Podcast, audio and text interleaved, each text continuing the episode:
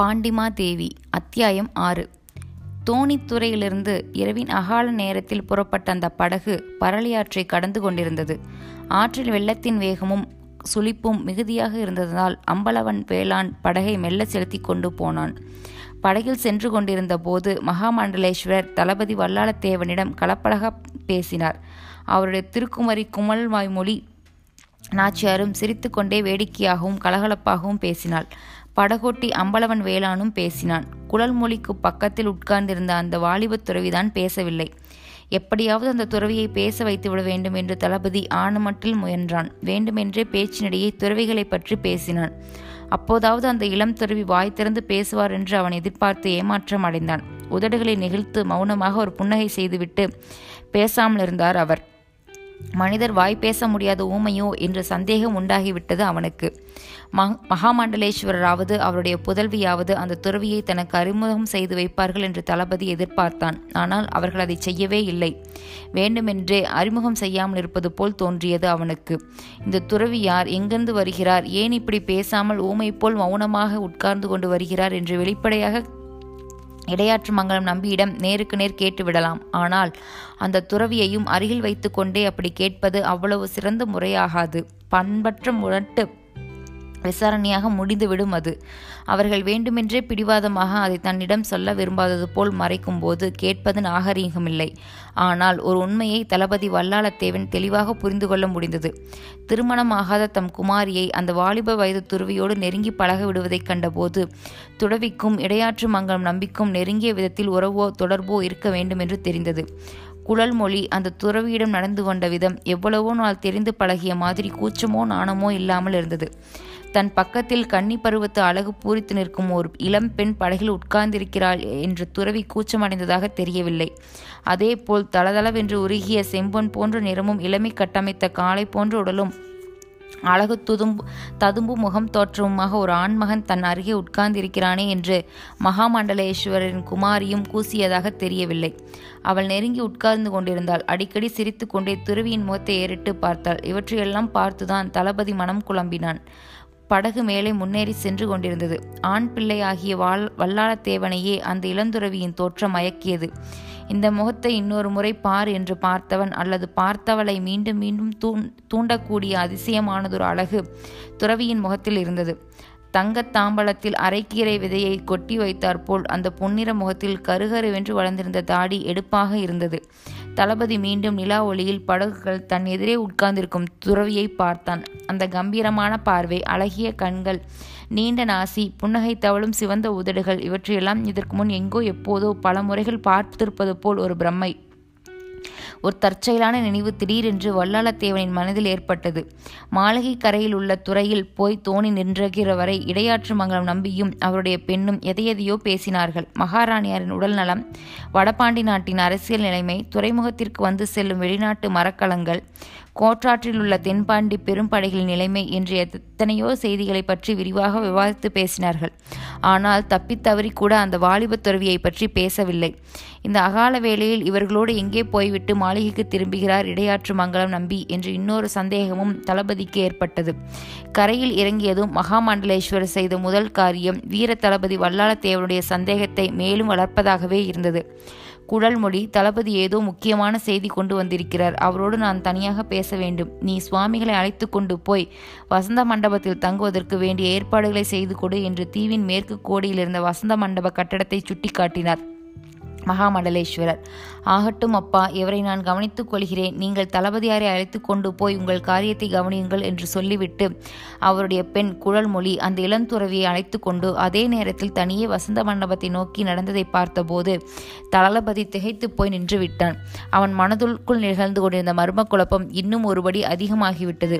என்ன தளபதி நாம் போகலாமா? அந்தரங்க மண்டபத்தில் போய் நாம் பேச வேண்டியதை பேசுவோம் என்று கூறிக்கொண்டே முன்னால் நடந்தார் இடையாற்று மங்கலம் நம்பி. தளபதி வசந்த மண்டபத்தை நோக்கி நடந்து கொண்டிருக்கும் அந்த துறவியையும் பூங்கொடி அசைந்து துவள்வது போல் அவர் அருகே நடைப்பையிலும் குழல் மொழியும் திரும்பி திரும்பி பார்த்து கொண்டே மகாமண்டலேஸ்வரரை பின்பற்றி நடந்தான். தளபதி வழியை பார்த்து நடந்து வா. மழை பெய்த ஈரம் வலிக்குவிடப் போகிறது. எங்கேயோ பார்த்து கொண்டு நடக்கிறாயே என்று அவர் குறிப்பாக தன் செயலை கண்டித்த போதுதான் தான் திரும்பி பார்ப்பதை வல்லாளத்தேவன் நிறுத்தி கொண்டான். அப்போது மகாமண்டலேஸ்வரரும் தானும் தனியாக இருப்பதால் அந்த துறவியை பற்றி அவரிடம் விசாரிப்பது தவறில்லை என்று அவனுக்கு தோன்றியது. மகாமண்டலேஸ்வரரும் அடியேன் ஒரு சந்தேகம் கேட்கலாமோ என்றான். முன்னால் விறுவிறுவென்று விரைந்து நடந்து கொண்டிருந்த இடையாற்று மங்கலம் நம்பி நின்று அவனை திரும்பி பார்த்தார். இமையாமல் அவர் பார்த்த அந்த பார்வையில் ஆத்திரமோ திகைப்போ வெறுப்பா கோபமா எது நிறைந்திருந்தது என்பதை வல்லாளத்தேவனால் விலக்கிக் கொள்ள முடியவில்லை. சந்தேகமா? என்ன சந்தேகம்? நிதானமான குரலில் பதற்றமில்லாமல் வெளிவந்தது அவருடைய குரல். மகாமண்டலேஸ்வர் திரும்பி பார்த்த விதத்தையும் கேட்ட கேள்வியும் பார்த்து ஒரு கணம் அப்படியே அயர்ந்து போய் நின்று விட்டான் வீர தளபதி. தான் கேட்க நினைத்ததை கேட்காமலே இருந்து விடலாமா என்று ஒருவித தயக்கம் கூட அவனுக்கு உண்டாயிற்று.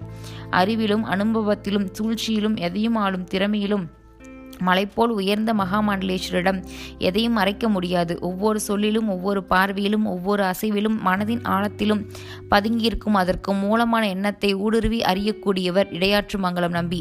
எனவே கேட்க நினைத்ததை மறைக்காமல் கேட்டு விடுவதென்று உறுதி செய்து கொண்டு நம் மோடியில் படகில் வந்தாரே அந்த துறவி என்று தொடங்கி அவன் தன் கேள்வியை கேட்டு முடிப்பதற்குள்ளேயே அவர் இடைமறித்து பதில் சொல்லத் தொடங்கிவிட்டார். அவர் இன்னார் என்று அது அறிவதற்காக படகு புறப்பட்ட போதிலிருந்து நீ துடியெடுத்து கொண்டிருப்பது எனக்கு தெரியும் வல்லவா வல்லாலா அவரை வாய் திறந்து பேச வைப்பதற்காக நீ செய்த சாகசங்களையும் எல்லாம் பார்த்து உள்ளூர சிரித்து கொண்டுதான் வந்தேன் நான்.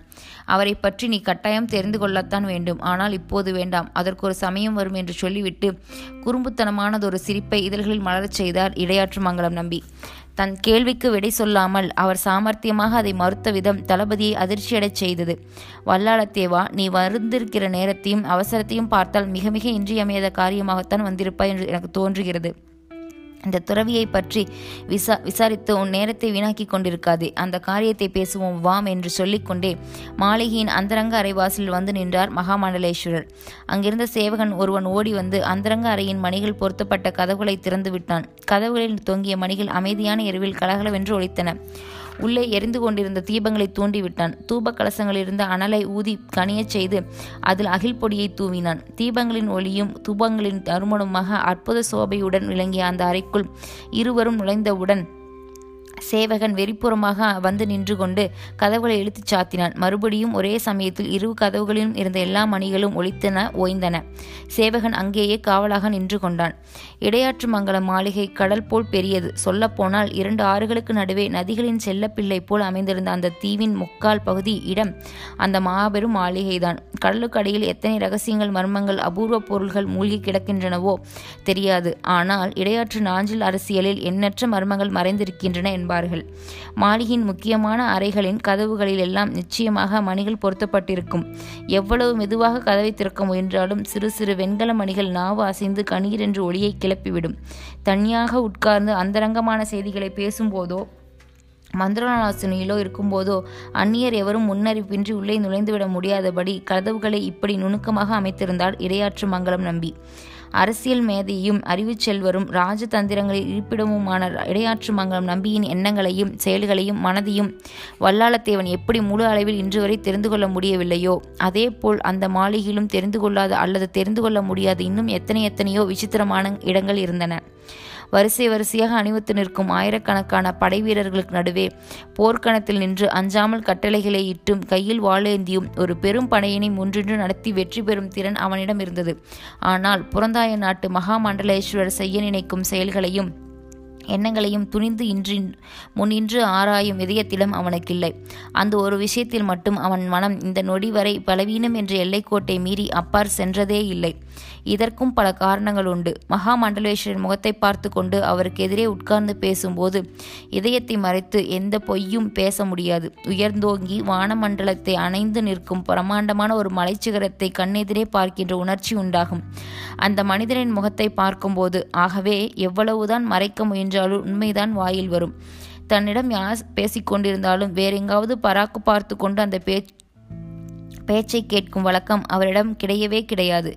பேசுகிறவனின் முகத்தையும் அதிலுள்ள கண்களையும் பார்த்து கொண்டேதான் பேச்சை கேட்பார். அந்த பார்வை பேசுகிறவனின் மனதில் புதைந்து கொள்ள முயல்கின்றார் உண்மைகளை எல்லாம் குத்தி இழுத்து வெளியே கொண்டு வந்துவிடும். அவ்வளவு கூர்மை அதற்கு. அவசியம் ஏற்பாட்டாளுடைய இடையில் குறுக்கிட்டு எது எதையும் கேள்வி கேட்காமல் எதிராளியின் பேச்சை கூர்ந்து கேட்டுக்கொண்டே போவார். அவரிடம் இப்படி பலமுறை அனுபவப்பட்டிருந்த தளபதி வல்லாளத்தேவன் அன்று அந்தரங்க அறைக்குள் அவரோடு நுழைந்தபோது மிகவும் முன்னெச்சரிக்கையுடன் அனாவசியமானவற்றை தவிர வேற எதையும் பேசக்கூடாதென்று மனதை உறுதிப்படுத்தி கொண்டுதான் நுழைந்தான்.